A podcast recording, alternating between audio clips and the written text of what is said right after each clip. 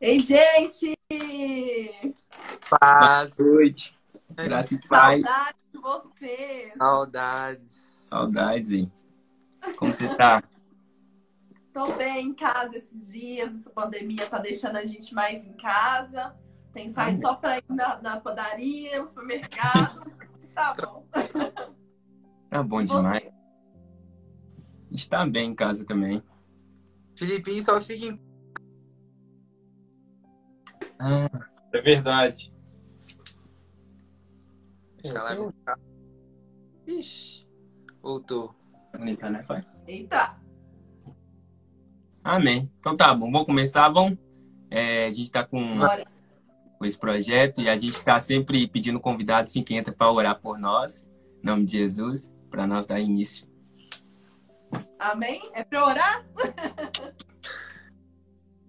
Amém, gente. Feche seus olhos. Você que está em casa também, é, esteja nesse tempo de oração com a gente. É, e vai ser muito top tempo em nome de Jesus. Amém? Amém. Deus, nós oramos essa noite e nós queremos te consagrar a nossa vida, nós queremos consagrar o nosso coração e tudo que há em nós, Jesus, nós damos ao Senhor. Deus, nós consagramos essa live, esse tempo de comunhão. Deus, eu consagro em nome de Jesus cada pessoa que vai entrar nesse tempo de live, que vai ouvir um pouco daquilo que a gente tem para compartilhar. Deus, que o Senhor tome cada palavra nossa, cada pensamento. Deus, tudo que for falado aqui, que seja para engrandecer o teu nome, que a gente possa diminuir para que o Senhor cresça. E, Deus, eu oro para que o Senhor esteja em cada momento, Pai, em cada pedacinho, Pai. Desde essa oração agora até a finalização. E, Deus, eu oro para que essa live possa alcançar milhares e milhares de pessoas. E que o seu nome seja mais e mais conhecido através da nossa vida, em nome de Jesus. Todas as barreiras nós lançamos agora, em nome de Jesus todo impedimento na internet. Em nome de Jesus, nós também lançamos por terra agora.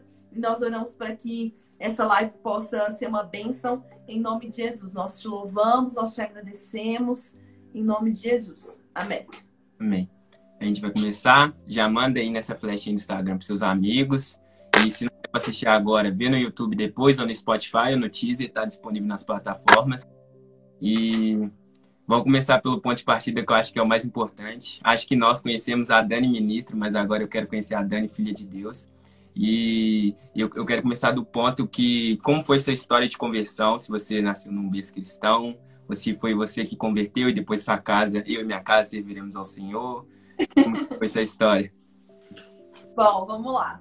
É, bom, é, minha família é basicamente né, cristã, então eu, eu nasci num lar é, teoricamente cristão. Eu vou explicar o porquê teoricamente. Né? Meus pais, meu pai né, se converteu é, ainda criança, minha mãe depois na adolescência.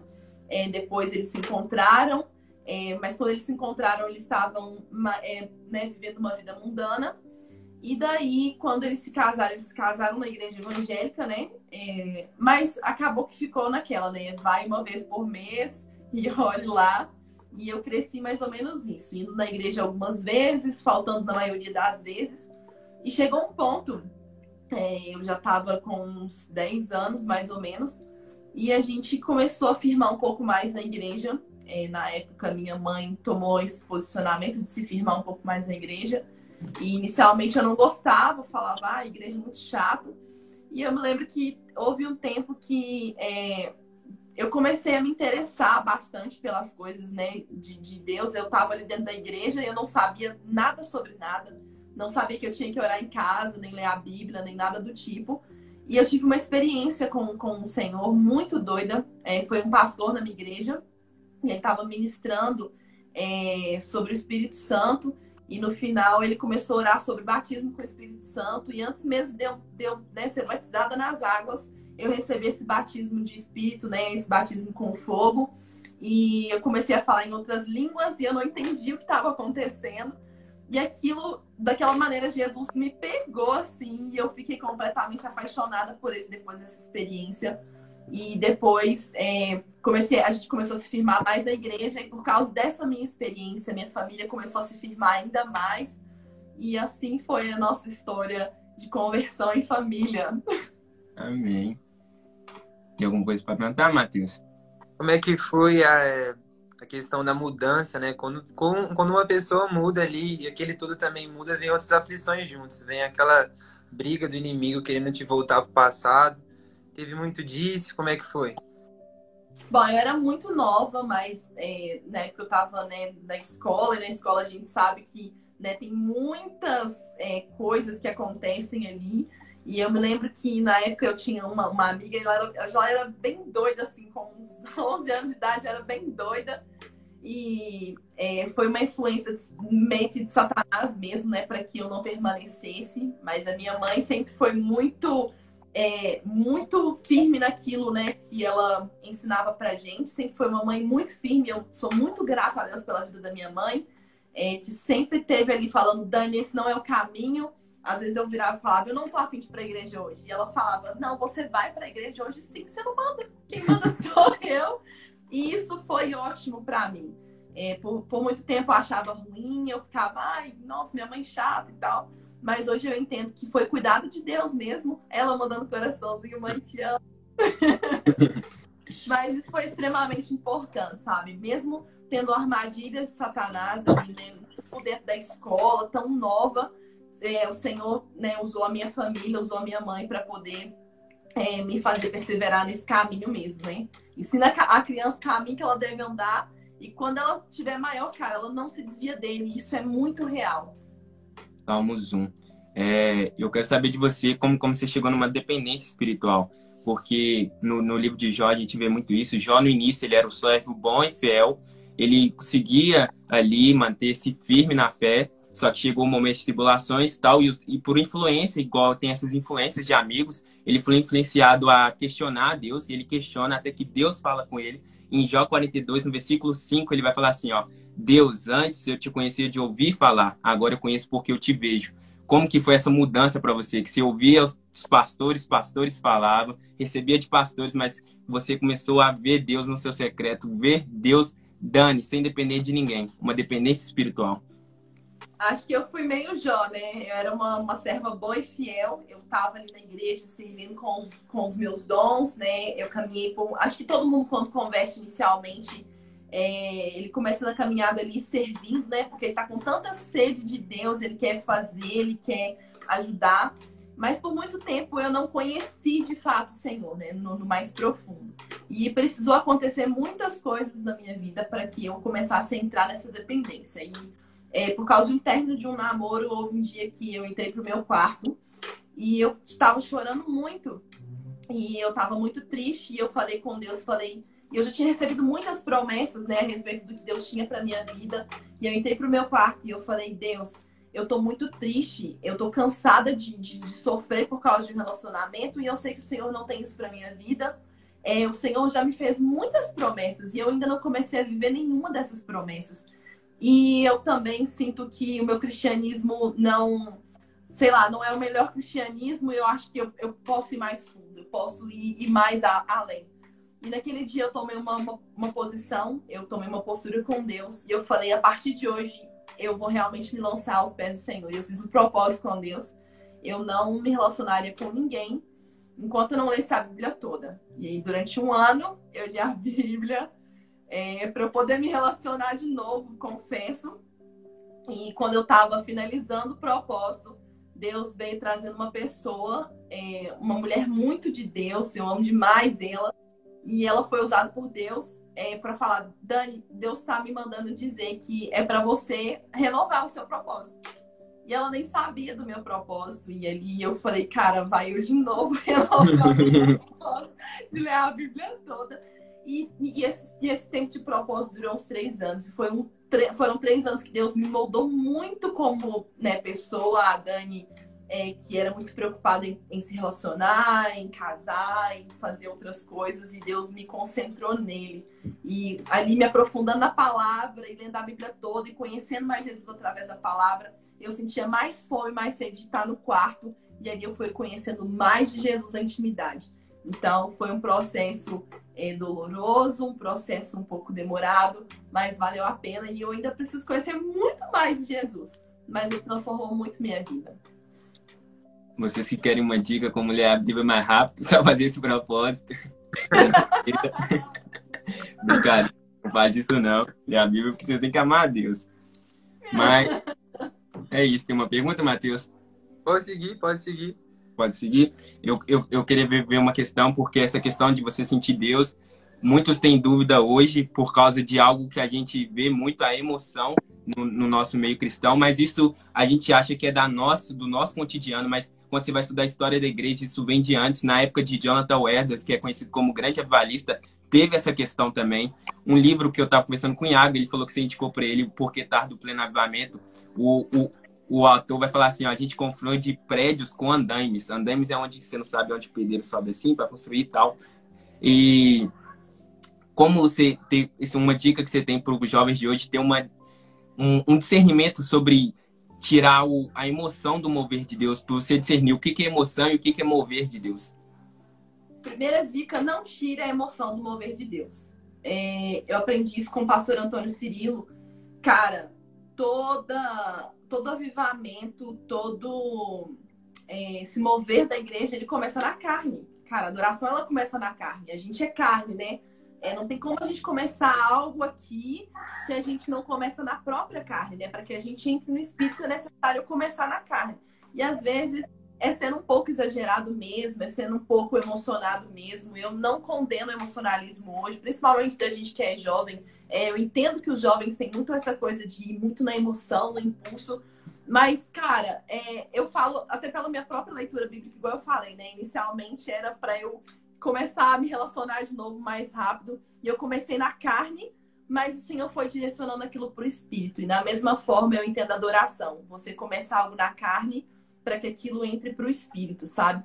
A grande questão é não deixar permanecer na carne. Não, não deixar isso ficar apenas na carne. Mas começa na carne, direcionando isso para o espírito. E eu entendo que essa é a maneira correta da gente fazer, né? Adoração e avivamento e trazer realmente avivamento para o nosso tempo. Uau! Eu vejo isso como uma relação de um pai com o filho, o pai conquista o filho dando um brinquedo, mas é realmente que o pai quer a atenção do filho. Então a gente não pode trocar o, br o brinquedo pelo pai. O brinquedo não tem problema, só não podemos trocar o brinquedo pelo pai. Uau! Exatamente. É... Realmente, a emoção é uma coisa que está pegando muito a juventude de hoje em dia. Só que a tristeza é que muitos começam na carne e continuam na carne ainda até o final do culto. Isso que é o triste.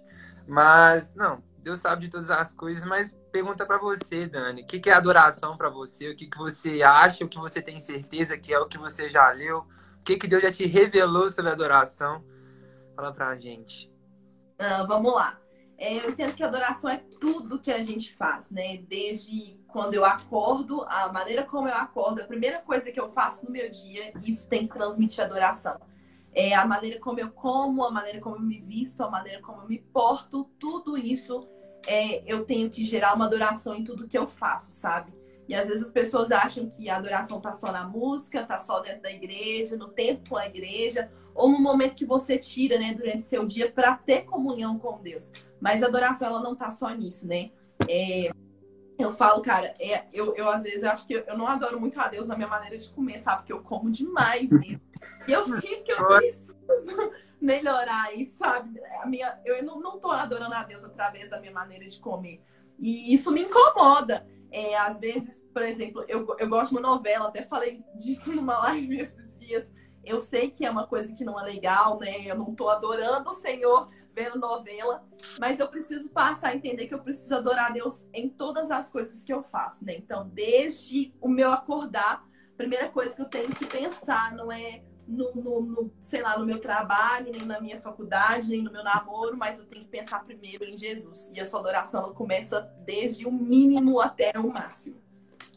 É... Novelas de Dez Mandamentos. Antes fosse, cara, eu gosto da Avenida Brasil. Todo mundo tem um, um, um viciozinho escondido. E e, e, e, como você lida com isso, aproveitando esse assunto, essa renúncia que foi no caminhado cristão? No começo a gente tem bem mais, mas Deus vai tirando aos poucos. Tem até uma música que fala: aos poucos estou me desapegando. Que tem, tem um versículo da Bíblia que eu amo, Filipenses 3,7, falar que o que primeiro era ganho eu tornei perda por Cristo. Como foi esse processo de tornar as coisas que você amava perda por Cristo? A primeira perda que eu tive que fazer, né, foi é, em relacionamento, como eu citei. É, e depois tem várias outras coisas, né? É, por exemplo, a minha maneira de vestir. Antes eu não me importava em usar uma transparência, uma roupa curta. E ao longo do que Jesus foi fazendo as coisas, eu comecei a me sentir muito incomodada. E ao ponto de, de um dia é, eu saí de casa, fui na padaria, eu tava com uma blusa que tava mostrando um pouco da barriga e um short. E aí eu, eu saí na rua assim e eu falei, cara, não, não tá legal, isso tá, tá, tá ruim, sabe? E eu fui para eu, eu fui até a padaria e eu fiquei muito incomodada. Eu voltei para casa o mais rápido que eu podia, porque aquilo realmente estava me incomodando, sabe? Então, é, eu creio que aos poucos Jesus ele vai entrando nas lacunas do nosso ser, né? À medida que a gente vai deixando ele entrar, e a gente precisa entender que a gente precisa abrir todas as lacunas para que ele entre. E às vezes tem uma lacuna lá que está escondidinha e a gente não quer deixar Jesus entrar, a gente não quer deixar ele transformar, mas a gente precisa dar abertura. E eu, eu reconheço, sabe, gente, que eu preciso melhorar a minha maneira de comer, a minha maneira de né, parar um pouco de assistir a novela. Eu já melhorei demais. Eu tinha acesso né, à Netflix e, e chegou um tempo que estava demais e hoje eu não assisto nada, é muito raro. Então eu creio que já melhorou um pouco nisso e eu sinto que estava tirando meu tempo com Deus. Então a gente tem que ficar atento né, ao que está tirando o nosso tempo com Deus, a nossa comunhão com Deus e deixar Jesus transformar essas coisinhas. É incrível. Perguntar o seu tempo com Deus também. A gente entende que a adoração, ela vem de uma... Eu aprendi isso lendo um livro, na verdade. Eu vi que bate muito, é bem certeiro, que a adoração vem de uma revelação. Então, quando a gente conhece Deus, quando Deus se revela pra gente, a gente conhece mais dele, mais do coração dele, vem a adoração verdadeira. E eu sei que isso é adquirido em tempo de secreto, em tempo de mesa, em tempo de comunhão. E como é que foi seu tempo? Que, qual, o que você tirou para ter mais tempo? Como é que foi essa questão de tempo? Que é muito difícil hoje em dia. A gente tem trabalho, tem ministério, tem um tanto de coisa, faculdades, tudo. Como é que foi Nossa, essa é bastante difícil mesmo. É, mas é, o, o Porquê Tá do Plano de Avivamento, né, que é um dos livros que eu mais amo, ele até fala que um ministro que ele não passa pelo menos duas horas com Deus por dia, cara, ele, ele tá fazendo nada. E isso Deus é, tratou muito comigo, é, mas eu, eu entendo que inicialmente, né, para uma pessoa que converte ou ou que está ali sendo cristã há pouco tempo, tirar duas horas por dia é, é, um tempo muito difícil. Às vezes, tirar 30 minutos já é difícil, pensa duas horas. Né? Ainda mais para a gente ter essa vida corrida. E eu me lembro que quando eu comecei, eu comecei com 30 minutos. E 30 minutos para mim era muito difícil. Depois eu melhorei isso para uma hora. E ano passado eu resolvi fazer um propósito de tirar 10% do meu dia para Deus. E isso fez muita diferença, né, para mim, é, para minha vida, né, para minha vida espiritual, para o meu ministério. Eu vi como que Deus fez as coisas alavancarem através desse tempo de entrega. E foi extremamente importante mesmo, sabe? Então, é, cara, é, não vou te dar um conselho, comece com duas horas, porque realmente é muito difícil.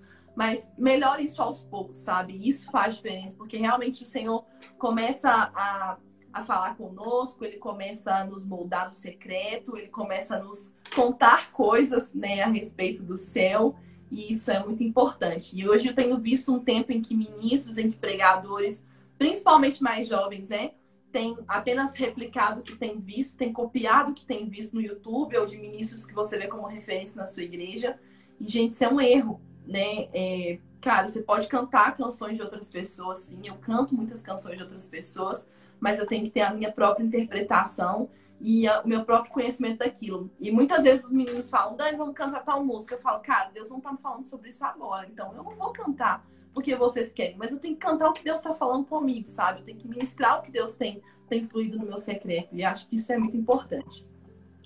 Eu lembro que eu sou um cara que, que, que gostava muito, eu gosto muito de filmes, séries, esse negócio. E aí eu, eu, eu tinha que desapegar e o Espírito Santo me incomodava a tirar essas coisas. Mas só, só, só que no começo, até hoje eu vejo, eu, eu colocava uns filmes cristãos que minha mãe via e colocava outro, porque aquilo era um meio que Jesus usava para depois eu ficar mais interessado no assunto do, do que no modo. Porque o modo é só o modo que Jesus usa, mas a graça é que é o importante.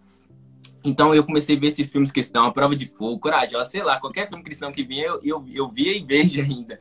E isso, isso foi, foi aí, aí, depois foi me empurrando para livros, livros, aí os, os livros vai acrescentando mais. Acho que é um, um modo de se acrescentar. Se você gosta muito de ver live no Instagram, vai ver live transformados, tô brincando, vai ver live cristã, e aos poucos vai entrando outras coisas. Eu acho que isso é, o, é, é, isso que a gente vai entendendo aos poucos. Eu acho bem interessante esse assunto que você puxou, que os meninos falaram, vamos cantar essa música, vamos cantar essa música. Um assunto que a gente tratou na live hoje ontem, que o, o módulo, ele, ele não pode subjugar a graça, mas a graça deve subjugar o módulo. Então, o, o que Deus está falando e como você lida com isso, eu já vi até de perto os meninos brincando, que você do nada fala, a gente vai cantar essa música, os meninos, não, puxa um dó aí, faz qualquer coisa. Como que você lida com essa, é, com, com, com, como que você chegou a esse ponto de colocar a graça acima do seu reper, repertório que você monta para um, um culto? Nossa, eu tava tendo uma live agora, né, com, com o Max, e a gente falou um pouco sobre isso, né? É claro que a gente ensaia um repertório, é, a gente tem um, um repertório pré-definido, mas, cara, você tem que chegar na igreja e sentir o que Deus está falando, sentir a atmosfera da igreja, para onde a igreja está caminhando na adoração, né? Então, é, cara, tem vezes que a gente está no meio de uma ministração, eu separei um repertório e Deus está me direcionando para outro lado. E eu viro para os meninos e falo, gente, vamos cantar isso agora. Às vezes eles ficam um pouco bravos, mas, cara, eles já acostumaram, já estão acostumados. Porque geralmente é assim. Geralmente eu tenho a primeira música, o resto Deus vai fazendo. e, e as pessoas não sabem disso, né? É poucas vezes eu compartilhei sobre isso. Mas a gente tem um repertório bem grande, né? A gente, eu já sei, né, em qual tom é cada canção. Então eu sei quais canções eu posso puxar. E às vezes Deus está me, me trazendo à mente uma canção específica que não estava no repertório.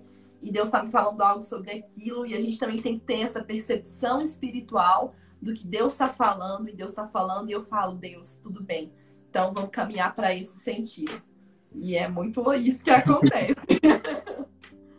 Já passa muito por isso também no ministério, a questão de discernimento do ambiente, cara. Tem hora que a gente chega no ambiente que a gente tá preparando ali uma música de celebração, Deus, não, quero adoração.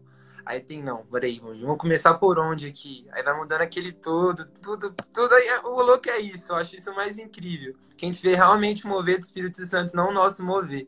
A gente prepara tanta coisa e o Espírito Santo, não, não vai ser isso.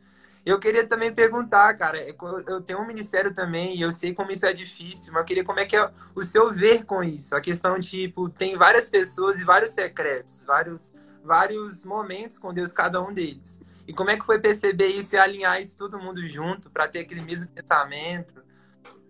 Bom, eu vou, até, eu, vou, eu vou até confessar uma coisa. É, há um tempo atrás eu ficava vendo seus vídeos né, sobre o secreto. Eu amo esses vídeos, eu amo ouvir né, o que Deus fala através de você. E eu te vejo muito como João, cara, o cara que recosta a cabeça no peito de Jesus, que conhece ele mais no detalhamento, mais detalhadamente possível que, que realmente é, é o cara, né, o discípulo do amor, e eu vejo muito né, o discípulo do amor em você. Sim. E eu acho isso lindo, e eu queria muito isso em mim também. Mas eu sou Pedro, eu sou a, a discípula que está é, sendo levantada para preparar a volta de Jesus, sabe? A gente tem que entender é, para que que Deus chamou especificamente, sabe? Gomes, eu te vejo como o cara que veio para trazer amor de Jesus através das canções, mas a Dani é a Dani da convocação para né, para que as pessoas se preparem para a volta, para que as para que as para que as pessoas realmente é, é, preparem a volta de Jesus mesmo, se lancem né, em arrependimento. E acho que a gente precisa entender isso, né? Que um foi chamado para uma coisa, o outro foi chamado para outra. Uns para apóstolos, outros é, outros para profeta, outros para mestre. E a gente tem que saber entender qual é o nosso lugar, sabe? E ninguém é melhor que ninguém ou pior que ninguém, mas é entender realmente para o que Deus me chama. Eu acho lindo as músicas do secreto mas eu, Dani, eu não consigo ser tão amorzinho assim, sabe? E eu preciso entender, né? Porque o Senhor de fato me, me designou. E aí eu entendo, né? Eu sou a profeta do arrependimento, da preparação né, da volta de Jesus. E ele tá me mandando cantar sobre isso. Não adianta eu tentar cantar muito, muito sobre amor. É, eu me lembro de uma época que os meninos falavam, vamos cantar Me Ama. Eu falo, cara, que cantar Me Ama? Você tá louco? não consigo, não flui. Então é, é uma coisa de realmente entender o que flui através da sua vida, né? O, qual é a voz profética que Deus está levantando em você. Se é uma voz de graça, uma voz de amor, ou é uma voz de arrependimento, de arrepender-vos e crer no Evangelho. É entender mesmo isso. O incrível só um, só um detalhe também é que muitas das vezes a gente prepara um repertório muito sobre amor. Eu sou muito amoroso, cara. Eu sou muito amoroso, eu reconheço isso. Só que tem vezes que vai ministrar certinho, bonitinho, aí chega lá, Deus, não, vai de arrependimento. Aí eu me imagino, como é que um cara que preparou tudo de amor vai começar por arrependimento? Aí Deus vai mudando, pegar sobre arrependimento. Tipo assim, não é uma coisa que eu, que, eu, que eu vou falar que eu não quero. Eu quero pregar arrependimento. Arrependimento tem que ter. Só que é algo que é muito difícil. Da mesma forma que é difícil para amor com você, é difícil com arrependimento também. Isso é muito incrível. É isso é muito doido. Pode falar. Não, isso é muito legal, né? E aí a gente vê né, como que Deus é, é, assim, são vários públicos, né? A gente tem tanta gente diferente, gente precisando de ser amado, gente precisando de ouvir uma cajadada, né? Então, Deus muitas vezes vai te usar, né, para falar de amor, mas também de arrependimento. E aí já teve vez de eu, eu levar alguma coisa, né, pronta sobre arrependimento e sobre isso, e Deus falar, não, cara, você vai cantar sobre amor. E aí os meninos olhar e falar, Dani, você tá cantando sobre amor? Como assim, cara? Mas é entender mesmo a atmosfera que Deus está falando. É ter esse, esse discernimento que precisa tanto de Pedro e tanto de João. Porque se for só Pedro, vai ser só fundamento, vai ser uma igreja metódica. E não vai ter o amor, o, esse amor junto. Agora, se for também só amor, não vai, não vai, vai ser uma igreja que conhece o amor de Deus, mas não tem fundamento no amor de Deus. Então é necessário essa junção, porque se encaixa de forma perfeita. E sobre essa questão de ministério, uma coisa que eu até perguntei com a Leal, que eu, eu acho muito interessante quando eu vejo mulheres ministrando, eu acho incrível, porque a, a, eu já falei isso com o Mateus, a primeira mulher sobre anunciar a ressurreição de Jesus foi uma mulher, que foi Maria. Maria anuncia, só que tem uma cultura do machismo que não vem de hoje, vem de, da, da história da humanidade, tanto que na época de Maria, eu achei tão incrível que Jesus pegou Maria, porque quando você vai estudar na cultura judaica, a mulher não era uma testemunha confiável. Por exemplo, se alguém matava alguém e tinha uma mulher de testemunha, na hora que ela fosse depor, o, o depoimento dela é como se fosse nada. E Jesus pega logo uma mulher para falar que ele ressuscitou. E você já viu algum preconceito ah, nesse sentido, quando você foi ministrar em algum lugar? Se você viu com você ou com outras pessoas e como você lidou com isso? Cara, acho que eu nunca percebi é, isso. Acho que é, em relação ao ministério. Eu, na verdade, tenho visto muitas ministras, né, mulheres, acho que mais mulheres do que homens hoje. É, eu tenho visto isso, isso, crescer de uma maneira muito grande. É, e nunca, nunca, tive né, esse tipo de problema. Inclusive, já ministrei num culto de homens. Achei muito estranho ministrar para homens num culto de homens. É, porque é uma coisa que né, nunca tinha acontecido. Geralmente, homem chama é, homem para ministrar em culto de homens, né? E foi uma experiência muito nova, mas eu fui, fui bem, bem recebida, sabe? O pessoal foi bem, os homens foram bem receptivos. E isso é muito legal, né? Ver que isso é uma coisa que tem sido quebrada. E eu entendo que isso tem sido quebrado principalmente porque a última igreja, né, que é a igreja que vai estar é, tá pronta para a volta de Jesus, é uma igreja que entende que é noiva. Então, o machismo precisa ser deixado de lado para que o homem entenda que ele é a noiva de Cristo, né? E quando você é machista, você não entende que você é a noiva. Então, o Senhor está preparando a igreja, sabe? Eu vejo isso como uma preparação da igreja, né? Tanto dos homens quanto das mulheres, para ser uma igreja noiva, né? Porque lá em Apocalipse 22, acho que no verso 17 vai dizer que o Espírito e a noiva chamam Maranata, hora vem, Senhor Jesus. Então, homens, vocês que lutem, vocês são noivos do Senhor. e é isso. Não, mas é, eu acho isso muito incrível. Você até citou que você foi chamado para ministrar em um, ah, um, culto de homens. Isso é muito louco. Mas como que entrou nesse assunto? Como é que você se vê ministrando somente para mulheres? Quando uma pastora, um pastor te chama para ministrar num culto de mulheres e você entra aquele tanto de mulher. É uma responsabilidade muito grande. Isso, é, isso eu acho muito incrível que Deus coloca em sua mão. Como é que você vê isso? Ai, eu amo, né? Eu me sinto assim, bem em casa. É, porque mulher sabe falar com mulher, né? É muito mais fácil. Por isso que eu entendo que geralmente homens são convidados para ministrar em cultos de homens, porque o homem vai entender a língua do homem, a mulher vai entender a língua da mulher. E, e acho que também, né, pela maneira da gente adorar, é, eu vejo que homem é um pouco mais duro, um pouco mais travado, e mulher já não, já se lança, não tem medo, já dá tudo. E eu amo isso, porque as mulheres realmente se lançam. E acho que os homens tinham que melhorar um pouquinho nisso, né? De não ter vergonha, sabe? De não ficar travado diante da presença de Deus. Porque, cara, é, sabe, tipo, diante de Deus você pode ser quem você é, sabe? E não precisa ficar travada ah, porque eu tenho que ser machão, eu não posso chorar, eu não posso né, mostrar para as mulheres que eu sou é, é, de repente frágil em relação a isso, né? Mas diante do Senhor a gente tem que demonstrar toda a nossa fragilidade mesmo, é, se quebrar mesmo e mostrar que a gente não é nada diante dele. Então, por isso que eu amo ministrar para mulheres, sabe? É, eu amo demais, é muito gostoso. Mulheres e jovens, eu amo ministrar para jovem também, porque eu sinto que há uma entrega muito grande, sabe? E é muito gostoso esse tempo. É incrível. Eu, eu confesso que eu tenho o sonho de ministrar num culto de mulher e tal, assim, tô brincando. Mas... Ai, mas é, é muito interessante isso, é, sobre isso guardar para a mulher, a mulher entender, o homem e a mulher entender que são, são, somos noivas, somos filhos da mesma forma. humanamente, cada um tem seu papel, lógico, mas no reino, o Deus nos enxerga como filho da mesma forma, em quesito de relacionamento com ele, ter esse discernimento. Hum. Gomes, quer perguntar alguma coisa? Pode. Tá. Então, é só outro ponto que eu tinha preparado para perguntar para você é que a gente sabe que o meio artista e gospel é para é um modo que Deus usa para ministrar para as pessoas. O artista gospel é um modo que um homem de Deus ou uma mulher de Deus usa para alcançar as pessoas. Mas quando você acha que passa do limite que começa a ser um artista gospel dizendo que é homem ou mulher de Deus, simplesmente dizendo e só seguindo a, carreira artística? Nossa, eu acho que é uma linha muito tênue, sabe? Porque quando você tá com uma agenda curta, né, que você vai ministrar em poucos lugares, é, geralmente você se prepara para aquilo, né, e você né, vê isso como uma responsabilidade muito grande. E à medida que sua agenda vai aumentando, você tem que tomar o cuidado de ver todas as igrejas, né, e todas aquelas agendas que têm aparecido como um lugar muito único, né, e específico. Deus também tem algo específico para aquele lugar, sabe?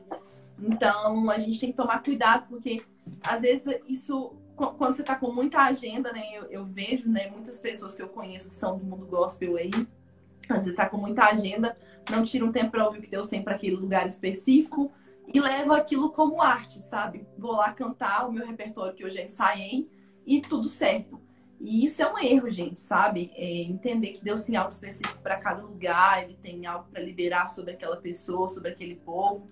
E a gente tem que estar atento realmente à voz de Deus. E como você ficar atento? Orando, né? orando sobre isso. Então, o artista gospel, é, ele tem que tomar muito cuidado para ele não ser apenas artista, né? De só levar música e não levar presença, não levar o que Deus tem.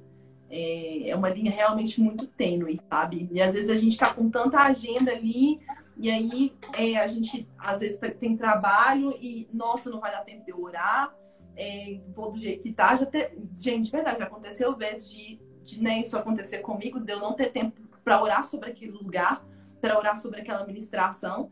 E eu me arrependi amargamente. Cheguei lá e falei: Deus, não tenho nada preparado, Senhor, não parei para ouvir Sua voz. E, cara, eu achei que foi ruim, né? Eu não sei as pessoas da igreja, mas para mim foi ruim, sabe? É, eu não, não consegui sentir realmente que Deus tinha. E isso me incomodou. Então a gente tem que tomar esse cuidado. Cara, a, a agenda, a tendência é só aumentar. E a gente tomar cuidado. Às vezes tá demais, tá com muita agenda, você não tá dando conta de orar, cara, diminui o número de agenda você conseguir ter esse tempo mesmo com Deus. Amém. É, quer perguntar alguma coisa, Matheus? Pode ir. É, a, a, gente, a gente falou muito de ministrar dentro da igreja, a gente ama isso também, mas algo que a, eu, eu creio que o Matheus ama também, porque eu já tive conversa com ele, amar o fora da igreja, a experiência de evangelismo. Você tem uma experiência de evangelística para nos contar uma experiência de evangelismo que você teve? Eu tenho vários, eu tenho experiências de missões, de, evangel de evangelismo, assim. É, eu, eu caminho muito com, com uma irmã, ela chama Irmã Nelly, gente. Vocês precisam conhecer essa mulher, ela é incrível demais, demais, demais, demais. E a gente vai é, em casa de pessoas para a gente poder evangelizar. É, também já tive a oportunidade de estar em missões no norte de Minas. É, nossa, é, é, muito gostoso. Já tive a oportunidade de estar numa cidade aqui perto mesmo, chama São, São Tiago, que é a cidade dos biscoitos, né? A gente já teve a oportunidade de evangelizar na rua. É, eu nunca tive um treinamento para isso, mas sempre tive uma força de vontade mesmo.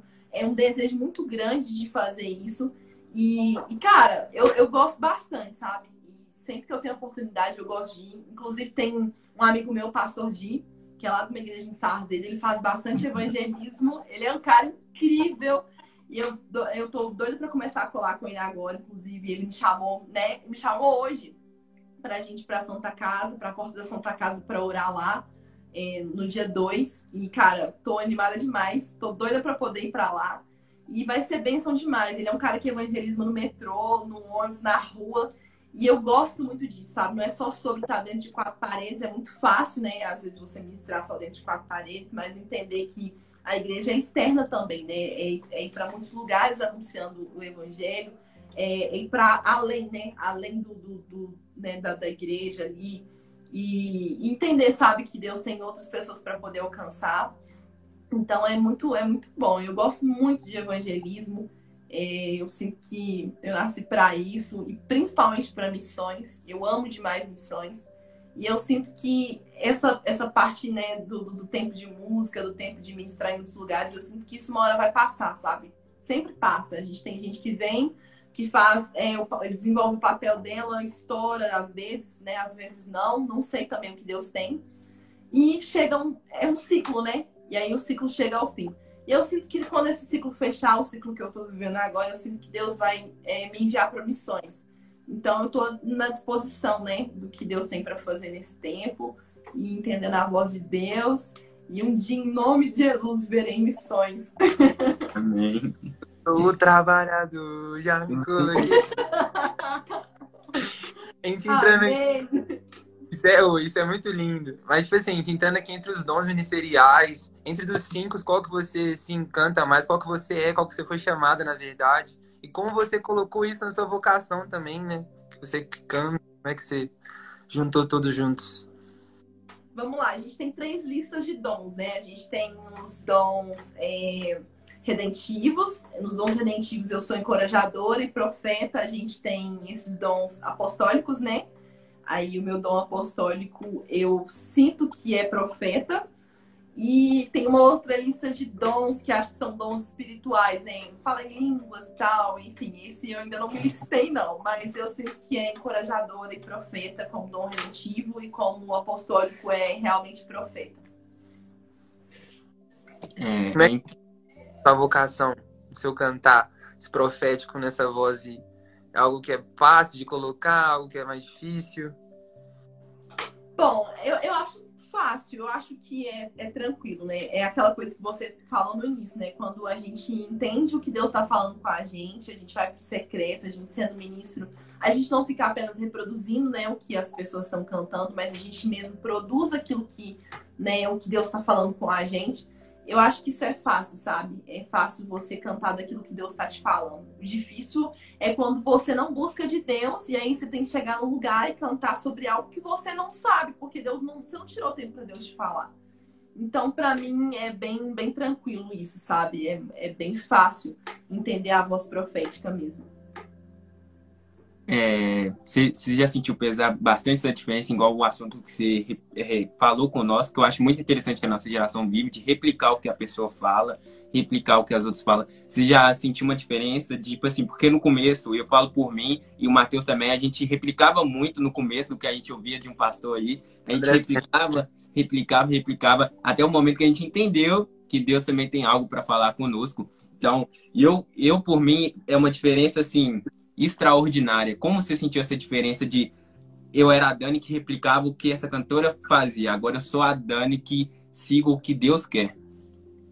Nossa, isso fez, isso foi muito, é, muito marcante assim, porque quando eu era a Dani que só replicava o que eu via, eu era muito travada. Então, eu não era essa Dani que é animada, que, que desce no manto, não era não. Eu era bem aquela que era paradinha, com o microfone na mão, com a mãozinha levantada e com medo, né? Com medo mesmo de, de, de ir, com medo de cantar, com medo de ministrar, Porque eu não tinha o que passar, né? Eu estava apenas copiando o que as pessoas estavam fazendo. Então, quando você tem algo realmente de Deus sobre você, você parou para ouvir, cara, o, o, medo vai embora, né? Aí eu me lembro de Josué 1,9, né? Não te mandei eu, seja forte e corajoso. E Deus vai, vai falando, cara, seja forte e corajoso. Eu te falei o que é para você fazer.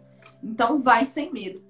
E daí começou essa diferença, né? De quando eu comecei pro secreto, entender o secreto, eu comecei a não ter mais medo de, de ser profética, comecei a não ter mais medo, né? De, de realmente entregar aquilo que Deus tinha e de adorar o Senhor com toda a intensidade do meu ser. É, eu acho isso muito incrível, porque, igual você falou, quando você conheceu o secreto, você vai ver essa passagem de José. No 8, Deus vai falar para José: medita na minha lei de noite e não aparte elas da tua boca. Então, quando a gente conhece a palavra de Deus, eu acho que o medo se desvai e a gente entende tudo. E como foi essa lidação com a timidez, saindo da timidez para uma Dani mais espontânea, saindo dessa timidez, tanto, tanto o seu ministério, tanto o começo do evangelista, do evangelismo. Eu passei por, por isso também. Eu sei que é um, uma situação que no começo, é quando a gente tem, trava muita, muita gente, e depois que destrava, você fala, uau, então estou livre dessa timidez. Nossa, Felipe, assim, foi é, Deus nesse tempo, né, de, de, de, mudança de Dani tímida, de Dani que não entendia, para Dani que começa a entender e a conhecer Jesus. Deus deu uma pausa no meu ministério. Eu fiquei durante quatro anos sem fazer nada, né? Quase quatro anos. Durante uns três anos, três anos e pouquinho, eu fiquei sem fazer nada, sem ministrar, é, apenas no meu secreto. E daí, né, comecei a liderar uma célula. E aí, quando eu voltei, né, já tendo conhecimento de Jesus, realmente conhecendo ele na intimidade, aí foi na época que eu voltei pro louvor da igreja. E aí eu já voltei com tudo, né, entendendo que Deus tinha sem medo. E, e eu mesma não me reconhecia. Eu falei, mas a Dani de três anos atrás, que cantava tímida, ela já não existe mais, né? E, nossa, e eu mesma ficava surpresa com o que Deus estava derramando, com o que Deus estava fazendo da minha timidez ter ido toda embora e de Deus realmente me usar né, naquilo que, que Ele me chamou para fazer. Então, acho que houve essa pausa. Eu não consegui é, ter essa mudança perceptível, sabe? Foi uma pausa e quando eu voltei, já voltei, uau, Dani realmente transformada e cheia de Deus. Uau. É... Qual foi a importância das pessoas para essa ativação da Dani, da unidade assim com as pessoas? Eu vejo que você tem uma unidade muito forte com a sua irmã. Eu creio que você e sua irmã, você ativa ela, ela te ativa, como aconteceu comigo com o Gomes. Eu lembro até uma vez que eu, eu, eu tava, acabei de fazer Enem, eu falei, tangue jovem aqui no Barreiro, tudo disperso, o que, que eu vou fazer? Vamos evangelizar. Mas eu falei, não vou sozinho. Aí, aí eu lembro que o Matheus, ele é de uma igreja lá do Barreiro, é, ia orar um pouquinho antes do culto, eu falei, Matheus, passa aqui na PUC do Barreiro, que a gente vai sair. E eu lembro que a gente saiu e, e, foi, e, e foi um dia incrível, e que não aconteceria se não tivesse o Matheus para me ativar. Eu creio que Deus coloca pessoas na nossa vida para nos ativar, para que, que depois sejamos independentes e consigamos fazer isso sozinhos. Cara, minha família foi essencial. É, eu, eu, assim, claro que eu tive líderes, eu tive a igreja como, né, pessoas que me ajudaram, me incentivaram, mas principalmente minha família. É, principalmente minha mãe, que sempre né, teve muito ali, realmente no meu pé, me cobrando, né, me ensinando no caminho correto. Então, a minha família foi extremamente importante para mim, né? Às vezes, quando eu tava é, caindo, sempre, né? Que eu começo a me distanciar de Deus, aí minha mãe já é meu alarme, né? Tá, tá afastando de Deus, precisa orar mais. E sempre fala comigo, Dani, fica atenta, fica atenta. Então, é, a família para mim foi extremamente importante. A minha irmã, a gente é muito unida, muito próxima realmente.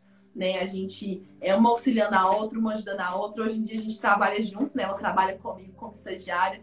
Isso é muito legal, né? Porque a gente tá ali o dia inteiro se relacionando, o dia inteiro compartilhando de coisas, às vezes compartilhando de coisas de Deus, às vezes ouve louvor, às vezes a gente brinca, mas isso é muito importante, tanto para mim quanto para ela, né? Como que a gente é, apoia uma outra, né? Aí a gente volta para a Bíblia que fala, né? É, que quando um irmão tá caindo, né, o outro tem que vir apoiando, né? Então, isso é importante, você sempre ter alguém. Se a sua família não é cristã, cara, tenha um amigo, né? Um amigo realmente cristão se um amigo, um pastor, sabe, que realmente vai te ajudar, vai te apoiar quando você estiver nesses momentos caindo. E você que é amigo que tá vendo que seu amigo tá indo para um caminho, né, que não tá legal, cara, chame a atenção dele, procure trazer ele de volta, né? Porque esse apoio ele realmente é importante. E esse feedback, né? De, porque às vezes a gente tá caindo e a gente não tá percebendo. E quando você tem uma pessoa que tá te falando, isso é importante. Fulano, não tá bom, tá caindo. Né? O nível né, espiritual tá caindo. Então fique atento com isso. Isso é muito importante. Hum. Do assunto aqui, né? O que, que você acha que Deus está falando com, a, com essa, essa, geração de agora, com esse tempo de agora? Qual que está sendo a voz de Deus? Está saindo do seu secreto? Que você acha que todo mundo tem que escutar, tem que entender? É, cara, é tempo de preparar a volta de Jesus, sabe? É tempo de a gente ser João Batista, é tempo de pregar arrependimento, não só pregar, mas viver arrependimento e se preparar como noiva. O que Deus tem me dito nesse tempo, que Deus tem dito para essa geração é isso. É, seja não como as cinco virgens imprudentes, mas como as cinco virgens prudentes, né? Que tenham o seu a sua lamparina acesa, que tenha o seu azeite sempre cheio, mantenha o azeite sempre cheio né? E, e prepara a vida do noivo. Como que você prepara a vida do noivo? É, chamando outras pessoas também, né, para serem noiva. Então, acho que Deus tem falado muito comigo nesses dias sobre isso, né? E a gente tem visto esse tempo de pandemia, esse tempo de tantas coisas acontecendo no mundo, e a gente né, se volta para Apocalipse. É, realmente a volta de Jesus é iminente, eu creio que ela é muito próxima. E eu, Dani, acredito que talvez essa é a última geração, sabe? Nós somos talvez a última geração a geração que antecede a volta de Jesus. Então, a gente tem que ficar muito atento, né? E realmente preparar, porque enquanto o evangelho não for completamente pregado, é, plenamente pregado né, evangelho do reino, então ele não pode, ele não vai voltar. Então a gente tem que realmente, né, anunciar por todos os lugares que a gente puder a, é, em relação à volta de Jesus e sobre arrependimento. Amém.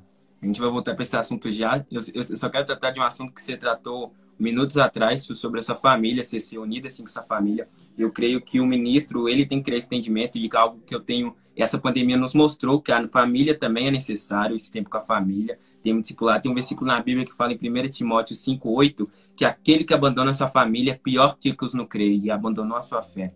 Então, como se balanceia esse tempo de ministério e família? A pandemia surrou e, e, isso, isso, na cara dos ministros que saíam muito, esqueciam dessas famílias, demonstrar mais carinho com sua família em si. Como que se balanceia isso, ministério e família?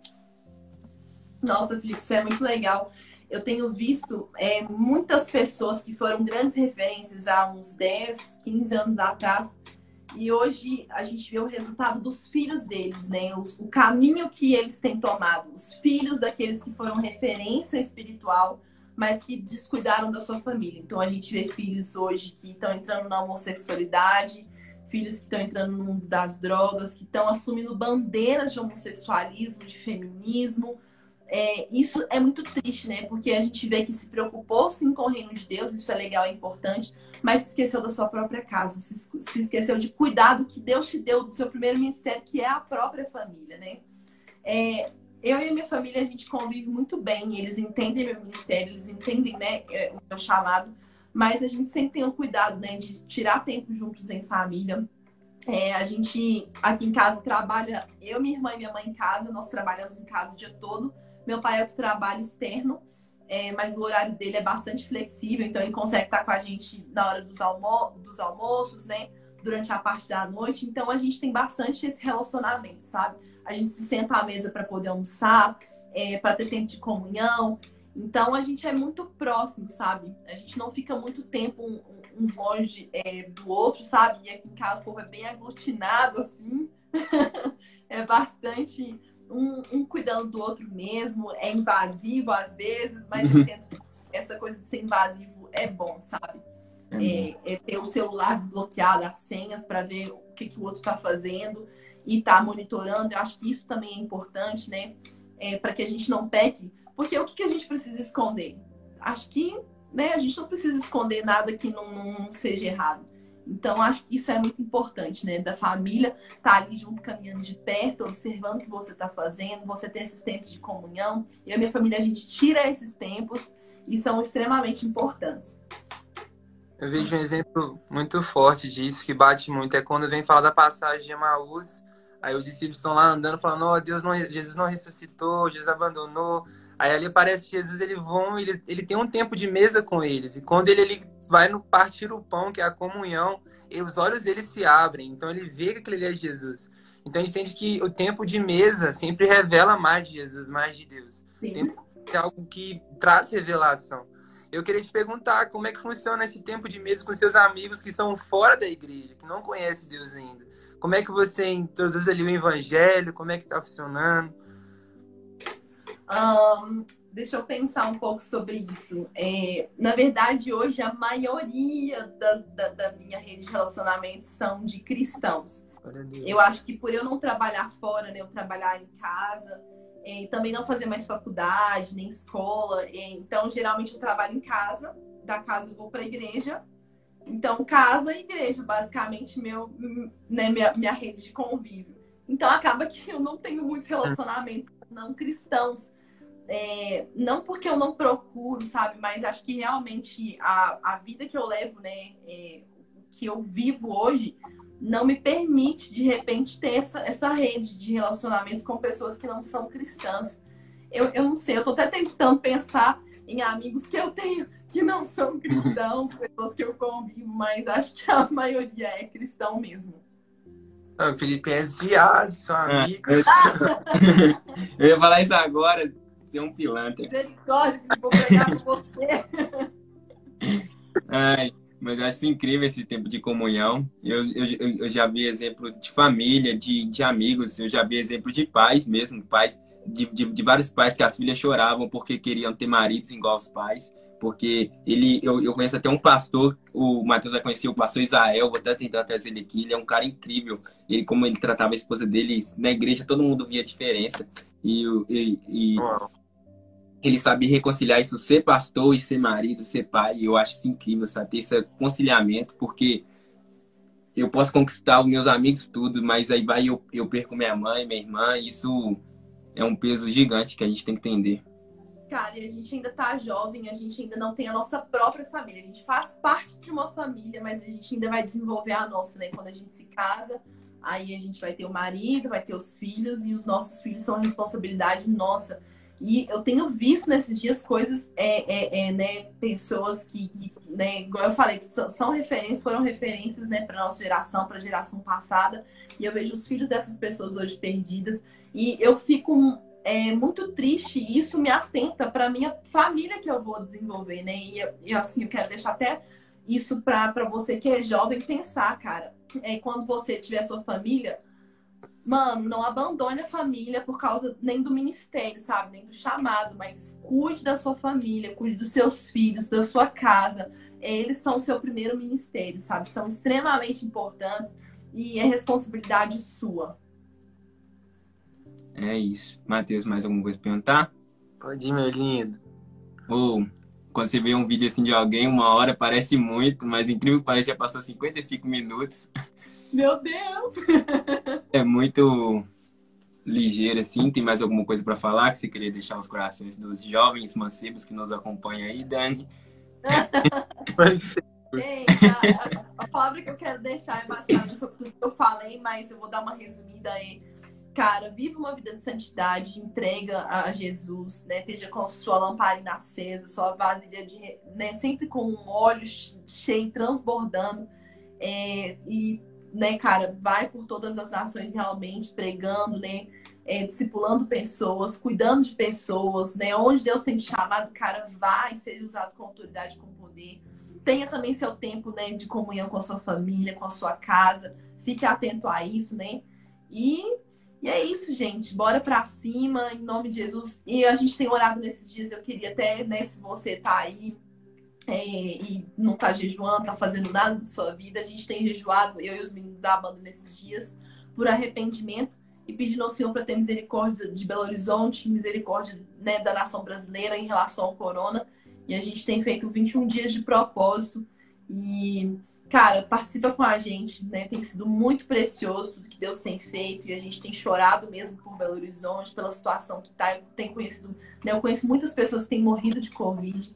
E tá uma situação realmente muito difícil. Nós, como igreja, somos responsáveis, né, por, por orar por cura da igreja mesmo e para que Deus transforme essa, essa situação. Amém.